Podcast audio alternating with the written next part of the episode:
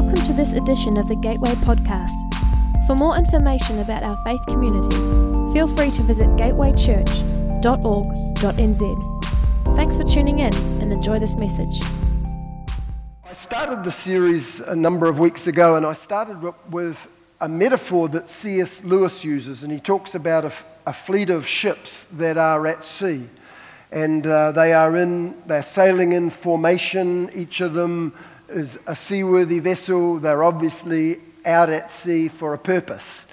And C.S. Lewis kind of breaks that metaphor open and starts to look at it. And he talks about the fact that the, the fact that the boats are in formation is related to what we call social ethics. It's how we get on with other people in our world, the people around about us. It's so uh, important that we don't break formation and end up going in all directions, colliding with other vessels. So he calls that social ethics. Another thing that he says is necessary for a successful uh, uh, sailing of the fleet is that each of the vessels individually have to be seaworthy. If the vessels aren't seaworthy, then they won't be able to stop going in all directions and crashing with other vessels. So there's social ethics, there's individual ethics. Then there's another element that Lewis calls normative ethics. And what he means by normative ethics is for this um, formation of vessels to be regarded as being successful in their mission is that they must know why they are at sea. Why have they been sent out? And this is the area of normative ethics. And the reality is, in our culture, we are all about social ethics. We are all about people not crashing into one another. The political correctness that, that really dominates our, our uh, social landscape is all about not colliding with other vessels, being very tolerant of everybody's view, not expressing any views uh, vehemently of your own. Let everybody have their own way. Live, let live. Don't crash into other people. Now, when it comes to individual ethics, our society hasn't really got a lot to say. What we do say is whatever you do, do it in private, and, and, uh, and so long as it doesn't impinge on other people. So, even individual ethics is really viewed through the matrix of social ethics. We don't care what you do in private, just uh, don't crash into other people. When it comes to normative ethics, why are we at sea in the first place? Our culture is completely at sea. We don't have a clue. Of the 26 or 27 great civilizations, Western civilization is the only one that has nothing to teach its people in terms of why are you here? Every other society, whether we consider them to be right or not, is, is doesn't really matter. Every society had a reason for their existence and taught it to their people. In Western civilization, we are bereft of reasons in terms of why we are here. Um, so, when you ask, what is the purpose of life, there is just this deafening silence in our culture. In this book, we have been following Solomon as he desperately seeks an answer to that question Why are we here? What is the summum bonum of life? What's, what's the good thing in life that, that I can give myself to? And Solomon has been doing this search, looking for the meaning of life, and he's been doing it without relating to God. It's a search that's done, as the passages say, under the sun. Okay? That's a phrase that keeps reoccurring in the book of Ecclesiastes, and effectively what it means is it's a secular search. It's being done without reference to God, without reference to the revelation of the scriptures, without reference to spiritual realities at all, in fact. And so Solomon's tried numerous experiments. He has gone down the pathway of enlightenment, pursuing wisdom and knowledge and understanding, the life of the mind. He's gone down the pathway of enjoyment, the life of the body, wine, woman, and song. And he's found that both of those two pathways are pointless. He comes back and says they're a waste of time. It's vanity, it's futility.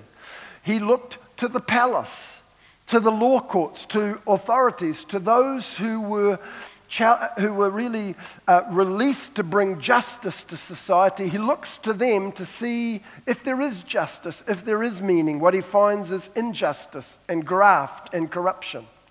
He goes to the temple to see if those attending its services have found the meaning and purpose in life that he so desperately desires. But, he, but what he finds is ritual without reality and words and promises that were made but weren't kept. They were, they were hypocritical, they were meaningless.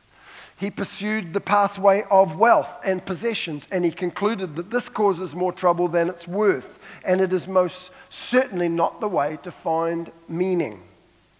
He sought answers in generational wisdom. He went back, as it were, to say, have the people of the past any answers? And he gathered together generational wisdom in the form of proverbs, homespun wisdom that every culture has. And what he found there was that they were good as far as they went, but they didn't go nearly far enough. He says it's better in the long run to follow the way of wisdom, but the problem is even the wise end up dead. And if the long run ends when life ends, then it doesn't go far enough. So that's where we've tracked with Solomon up to this point. In our study of the 12 chapters, we've come to chapter 7, verse 26. I have a problem. I mentioned it last week. I've got one week to finish four or five chapters. Obviously, we can't do it. We start our Advent series and season next week. So I'm going to have to skip some material. But what I want to do very, very briefly is give you a quick overview of where Solomon goes in the next few chapters. And then look at the book's conclusion. After gathering the wisdom of the generations in various proverbs, Solomon presses into human relationships and looks at them a little more deeply. He looks at the relationships between men and women, between a king and his citizens. He looks at wicked men and the fickleness of the hoi polloi, of the, of the masses. And we see in all of these that Solomon is incredibly ambivalent. He, he's not sure about any of them. He has no confidence in and recognizes he has no control over the way these things work out. And as I say, I don't have a, we don't have the time to, to really comment on these in perhaps a way that they deserve comment. But let me very briefly point you to one passage where Solomon talks about his relationship with women. And I want to read it to you. It's from chapter 7, verse 26 through 28. And I'm reading from the Good News Translation. It says this I found out something more bitter than death the woman who is like a trap. The love she offers you will catch you like a net. Her arms and her arms around you will hold you like a chain. A man who pleases God can get away, but she will catch the sinner. Yes, said the philosopher, I found this out little by little while I was looking for answers. I have looked for other answers, but have found none. I found one man in a thousand that I could respect, but not one woman.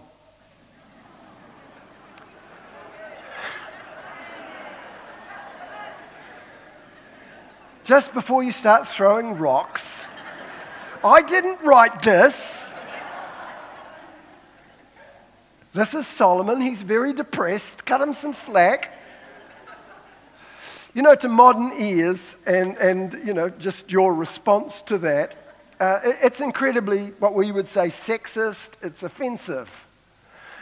Don't make the mistake, as so many people do, reading passages like this, don't mistake this for some indication of a biblical perspective on women. Okay? Uh, I, just, I have letters all the time, and they say things like, Why is the Bible so patriarchal? Why is it so anti woman? Why is it so pro slavery? Why, etc., etc. And I've talked about this many times before, but what you have to understand is the Bible isn't actually any of those things, in fact. The Bible is, in many places, a true record of false ideas. The Old Testament is a patriarchal culture. The Word of God comes into that culture. It acknowledges that it sits in the midst of that culture, but it doesn't affirm that culture. What this passage is talking about is Solomon's experience. It starts off and he says, I have found. I found out something. This isn't God's view. This is the reflection of a man who has been hurt in life and in his relationships with women. In many respects, I, sus- I suspect it's much, much of this is his fault. Now, while a position like Solomon's, with its uh, status and wealth, would necessarily attract some Perhaps some women who were ambitious and who saw the position and the wealth as being something that they would like rather than the person themselves. Nevertheless, that aside, I think actually much of Solomon's experience with women was his own fault. Here is a man, for example, who has cast his net way too wide. There have been in Solomon's life far too many women. Although he says, I found this out little by little Solomon had 700 wives and 300 concubines. If that constitutes little by little, heaven knows what much by much might look like to this man. Also, I notice that in his relationship with women, he says, I sought answers which indicates that this man has completely unrealistic expectations. That is way too much weight to put on any relationship. Let me say to you, your spouse cannot meet all, all your needs or answer all your questions. When you're seeking answers from somebody, that's too much weight on any relationship. There's no wonder this man has some difficulties uh, and that he isn't sure in terms of his relationships with women. For a start, he's asking all the wrong questions, and therefore he is coming up with all of the wrong questions. This isn't some indication of a biblical perspective about women. This is the experience of a man who, who as I say, is asking all the wrong questions. Goes on, he talks about, I'm unsure about my relationships with women. He's not sure about authority figures. He's not sure about the future. He's not sure about the possibility of justice in life. And the next chapters unfold that. In chapter 8, verse 16 through to 9:16, Solomon returns to his depression and his dark thoughts of death. He's playing Pink Floyd again. Death awaits us all. He says the best you can do is enjoy what you have while you can it's, it's vanity. From 9:17 through to 11:7, he goes back to the way of wisdom and back to the generational wisdom of the Proverbs. From chapter 11, verse 8, he begins to sum up and bring this journey to a conclusion. And I want to read to you from the Good News translation for a little bit. He says, especially to young people, he's addressing this Be grateful every year of your life no matter how long you live, remember you'll be dead much longer. Exhortation, edification, and comfort. There's nothing at all to look forward to. Young people, enjoy your youth. Be happy while you're still young. Do what you want to do and follow your heart's desire, but remember, God is going to judge you for whatever you do. Don't let anything worry you. After that, it's like, what? Don't let anything worry you or cause you pain. You aren't going to be young very long. Pops another Prozac. Chapter 12, verses 1 through 8. Remember also your Creator in the days of your youth, before the evil days come and the years draw near, of which you will say, I have, I have no pleasure in them before the sun and the light and the moon and the stars are darkened and the clouds return after the rain. In the day when the keepers of the house tremble, the strong men are bent and the grinders cease because they are few. And those who look through the windows are dimmed and the doors on the street are shut. When the sound of the grinding is low and one rises up at the sound of a bird, and all the daughters of song are brought low. They are afraid also of what is high, and terrors are in the way. The almond tree blossoms and the grasshopper drags itself along, and desire fails because man is going to his eternal home.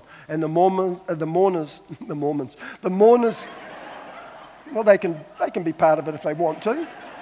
The mourners go about the streets before the silver cord is snapped, or the golden bowl is broken, or the pitcher is shattered at the fountain, or the wheel broken at the cistern, and the dust returns to the earth as it was, and the spirit returns to God who gave it. Vanity of vanity, says the preacher. All is vanity. You've got to remember now, Solomon is an old man when he's writing the book of Ecclesiastes. I said right at the beginning of the series, he's an old man really addressing younger people, imploring them not to make the same mistakes that he's made, not to go down the same dead end roads and wrong paths that he's traveled. He's saying, Learn from my mistakes. And he concludes this journey with an impassioned plea to younger people Enjoy your youth, be happy while you can. See, Youth does have many positives. Bodies are strong and growing stronger. Hearts are full of good cheer and easy laughter.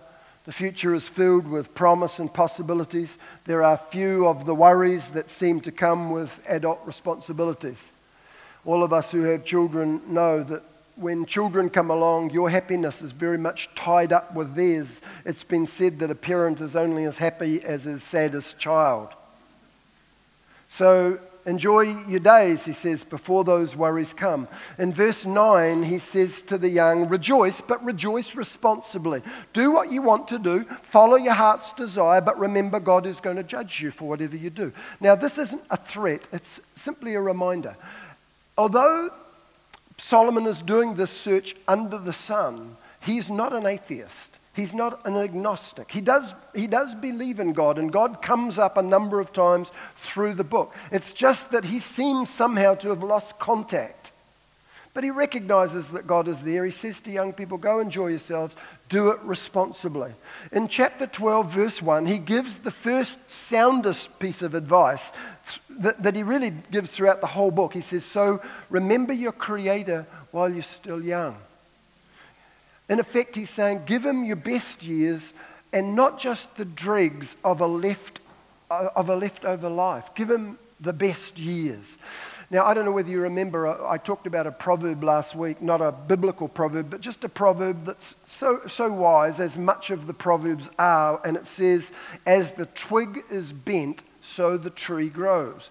As the sapling, the young plant is bent, so the tree grows. And I made the point, and I reiterate this morning the choices that you are making as a young person are determining your future, perhaps even your eternal destiny. Statistically, we know that most people come to Christ as young people.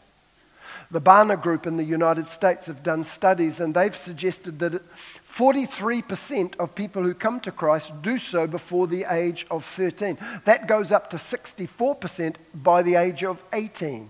Other surveys have indicated that as many as as much as 83% of people who become Christians do so between the years of 4 and 14. Missiologists call this the 414 window. If you don't come to Christ by the time you're 19, they say the chances of it actually happening are about 6%. So, people who think they can put off making spiritual decisions until their older years very rarely do. The reality is, by that time, the twig, the sapling, is well and truly bent. And another proverb that is found in the book of Ecclesiastes comes into play because as the twig is bent, so the tree grows. As the, as the tree falls, Ecclesiastes says, so shall it lie. And that's a reference to eternal destiny. Death doesn't change anything, it simply cements the direction of your living. And Solomon is saying, and the direction of your living so often is determined in the early years of your life. Charles Bridges once said, Many have remembered too late, but none too early. Solomon is saying, Listen, old age comes quickly. If you imagine your life as a 24 hour period, and you imagine that you have on average 72 years to live, then this morning, if you're 18 years of age, then you're at 6 a.m. in the morning of your life. If you're 27 years of age, it's 9 a.m. 36 years of age is midday. So I'm sorry, if you're 37, you're on the downward run. I've been reading Solomon too long. No, it's Prozac. 45 years and it's 3 p.m. If you're 60, it's 8. That's sobering, and I'm feeling a little tired. Solomon in this passage uses the word think about this before several times. Before old age is upon you, think about these things. Solomon is incredibly honest in the way that he writes Ecclesiastes. It is very depressing, but it's very, very honest. And he talks about old age honestly. And he says, you know what? They're dark, clouded, rainy days. In verse 3 through 5 of chapter 12, in the most poetic way, he describes old age. He talks about an elderly person and he likens them to a crumbling dwelling. And he says, The keepers of the house tremble. That's the head. The strong men bow themselves. That's the legs starting to give way. The grinders cease because they are few. What's he talking about? Teeth. The windows are darkened. He's talking about your eyes. The doors are shut. The ears grow deaf. You wake with the birds. Sleeplessness becomes a problem. The daughters of music are brought low. The vocal cords fail. He says, We're afraid of heights and we're concerned about security, about going out into the road. He said, The almond tree flourishes. That means if you've got hair, if you've got any hair, it goes grey. And then he says, And desire fails. That includes, but isn't limited to sexual desire. This is, this is sad. True and sad. Actually, it reminds me of an incredibly funny story. I, ho- I, hope you won't be offended by this story. It was told to me by a Welshman who shall remain unnamed. what? It's a story about an old man and his equally old wife. The old man was feeling a little frisky one day and he suggested to his equally old wife that they should go upstairs and have a little cuddle. She responded, You'd better choose one or the other. We don't have enough energy for both.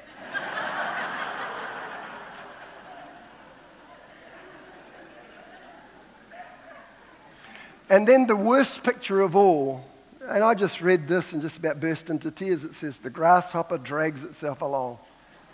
It's like, gives a whole new meaning to hop over and get the tomato sauce, would you? You know, it's like this thing is wounded, it's old, it's broken, and it's incredibly sad. Very picturesque, very true, very depressing. And he doesn't even stop there. I'm feeling low enough as it is right now. Verse 6, he gives two very graphic pictures of death. He says it's like a golden bowl that breaks free from its silver cord and breaks on the ground. And it's like a pitcher at a well that breaks, and it means that water can no longer be accessed from the well. And in verse 7, he, return, he, he, he finishes it all up by saying, And we return to the ground from whence we've come. Dust to dust ashes to ashes. And verse 8, he winds it all up as he started it. It's all vanity. It's vanity of vanities. It's vapor. It's pointless. It's futile. Postmodern man, Western 20th, first century man, has come to the same conclusion that Solomon has in so many ways. As Solomon said, we're no different from the beasts. 21st century man says, we're, we're just a little higher on the totem, totem pole than the beasts, but we, but, we, but we are beasts. And it's all pointless. When we die, we go into the ground. You ask most people out there what they think of when they die. Oh, when you die, you die. Nothing, nothing after that. This is artistically and dramatically illustrated and expressed by a man called Samuel Beckett in a play that he entitled Breath which, which premiered in 1969 in New York. The play lasts on a short night, 25 seconds. On a long night, it goes out to 35 seconds. So if you're looking for a real short theatre experience, go and see Breath.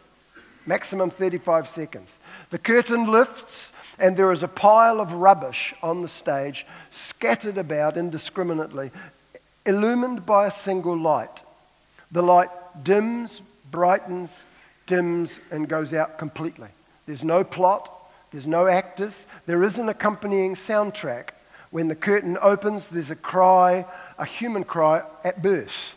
Then there's an inhaled breath, an exhaled breath, and another cry. And the curtain comes down. That's the play. Beckett's interpretation of life. It's, it's the book of Ecclesiastes. It's pointless. It's empty. There, there's, there's no meaning at all. We don't know why we're at sea. No one can know why they're at sea. Solomon has taken us on this incredibly depressing journey. He said, Work is vanity, wisdom is vanity, pleasure is vanity, power is vanity, wealth is vanity, and then there's the ultimate vanity, death. And this is life without God. This is life under the sun. Solomon has explored all of the options. He had the resources to do the things that most of us just think about. And he's gone down the roads that some people are dabbling on. And he comes back and says, Believe me, there is nothing there. We can't know why we're at sea. We just are. Enjoy what you can while you can. Derek Kidner, in his commentary on um, Ecclesiastes, says, Nothing in Solomon's search has led us home. And yet, that's not where the book finishes. Vanity doesn't have the last say in this book, or in the Bible, or I would say, in life if we can live with an above the sun perspective.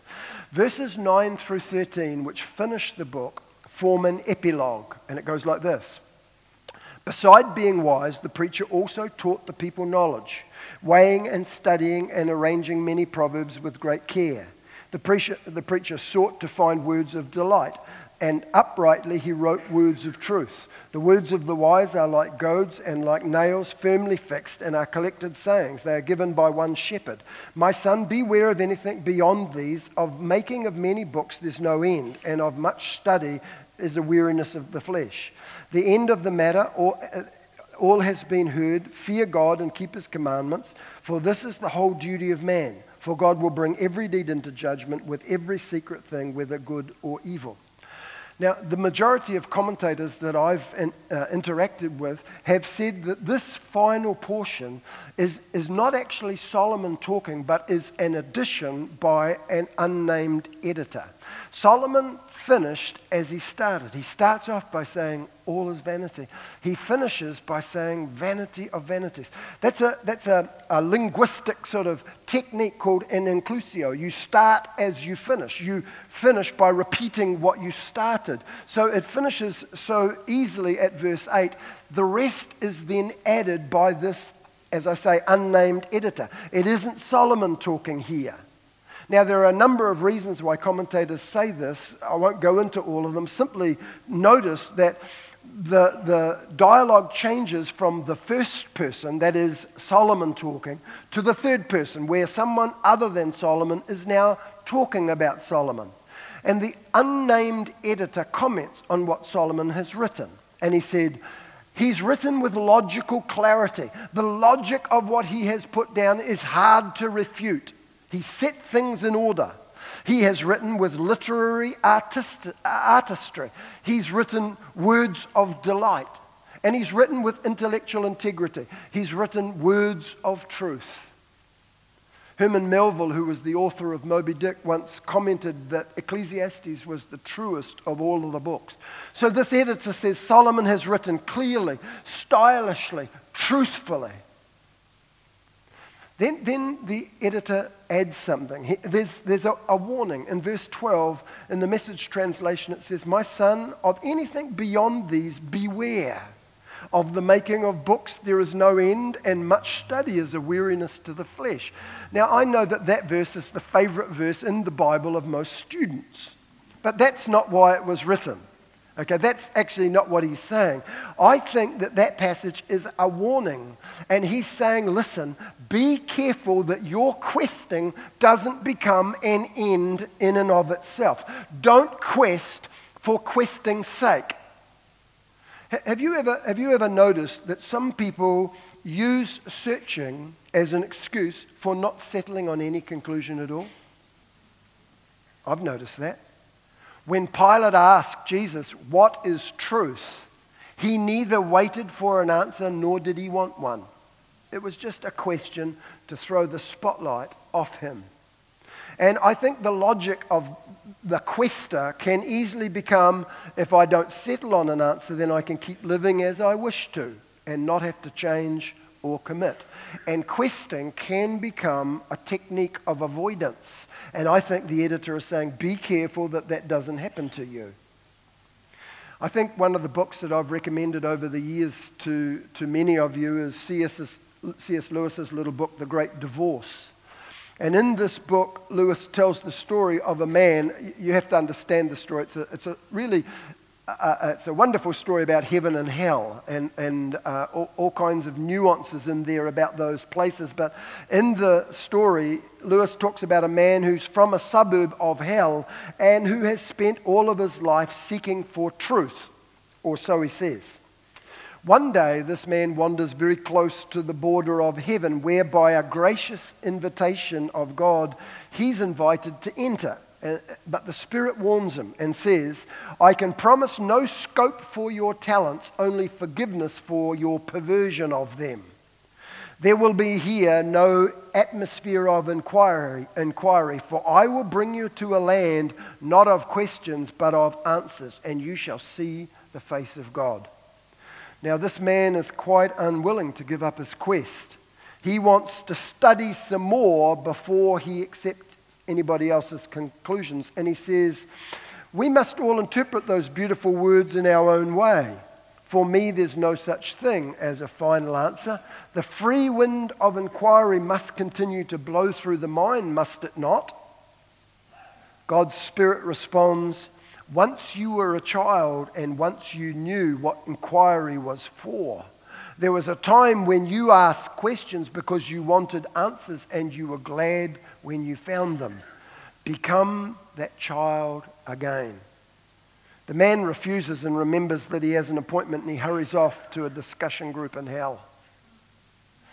This is about questing for answers not simply questing as a way of avoiding the answers. What is truth? And Pilate turns away, neither wanting an answer nor expecting one. Paul spoke about such people when he said they're ever learning, but they're never coming to the truth. And this verse is warning against that possibility. Now, the editor adds the final conclusion. He gives us our sailing orders.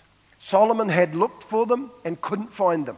He'd searched under the sun and had come up with nothing, starting and finishing with its vanity. This unnamed editor says, Let me tell you what Solomon didn't. Fear God and keep his commandments, for this is the whole of man. Now, if you look at most of your translations, you'll see it, it says, Fear God, keep his commandments, for this is the whole duty of man. Actually, the word duty is not in the original. If you've got an Old King James Bible, you'll notice that it's in italics, which means it's been supplied by the translators because they thought it gave more meaning. I think that is fine as it stands. Fearing God and obeying God isn't just our duty, it's the essence of who we are called to be. It's our sailing orders, and our wholeness is wrapped up in finding that truth out. All of Solomon's searching is for wholeness. He's looking for what will complete him, what will make him whole. In the end, the editor says, Fear God, keep his commandments. Without those things, you can never be whole. Psalm 111, verse 10 starts off and it says, The fear of God is the beginning of wisdom, and all who practice it have a good understanding. To fear God is to take Him seriously, to acknowledge Him as our highest good, our summum bonum. It's to revere Him, to honor Him, to worship Him. It's to center our lives on Him and to learn to live with an above the sun perspective in all of the dimensions of our lives.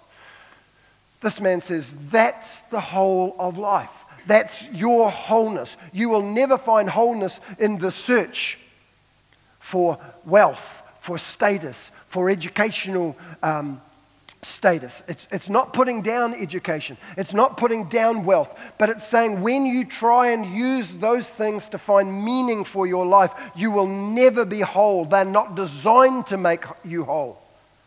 And yet, even here, there are people who have Christianized their search down those pathways, hoping that that next degree, that next promotion, that next $10,000, that next sexual contact, uh, uh, conquest, what, perhaps that relationship with that attractive person will give me the meaning for my life. And this is a, this is a lesson in saying, no, no, it won't. It will all be vanity to you until you come to this place where you center your life on God and you live with an above the sun perspective. There's your wholeness. God may add those other things to you, but if He doesn't, you'll be none the poorer. Verse 14, he finishes, and he says, For judgment is sure. What a way to end. The message of Ecclesiastes, with its under the sun perspective, is that nothing matters. It's all pointless. It's all fruitless. It doesn't matter. This divinely inspired editor says, No, it's not that nothing matters, but rather that everything matters. Every word, Jesus said, including idle ones, matter. A cup of cold water given in the name of the Lord matters. Every lustful look, Jesus said, matters. Every compassionate tear matters. Your work matters. Your relationship matters. It matters. It's not pointless. And when you live with an above the sun perspective, it puts all of those things in focus. And friends, they matter. Everything matters and has eternal ramifications. There is a fixed day in the eternal purposes of God when He will judge the world and it all matters. And this man is saying, live as though it matters because, friends, it does. So we come to the end of Ecclesiastes, and we've most of us run out of Prozac as well. It's, it has such a modern day ring to it. While everything is different, nothing has changed. And everything has changed, but actually nothing is different. When a people and a culture determined to live as ours has done, without reference to God, in an under the sun perspective, then they simply repeat the experiments of Solomon, and they end up in the same place that Solomon describes. And as you look around our culture, there is so much of our culture reflected back to us through the pages of Ecclesiastes. His warning is don't live as I have lived. It's fallen on deaf ears in the midst of our culture. We've stumbled down the same pathways he warned us of, only to reproduce exactly the same results. And I wonder, I was thinking about it, and, and the words of Pete Seeger's song, Where Have All the Flowers Gone, kind of came back to me. You, many of you will remember it where it goes in the chorus When will we ever learn? When will we ever learn? Our culture has not learned, and we have simply reproduced Solomon's conclusions.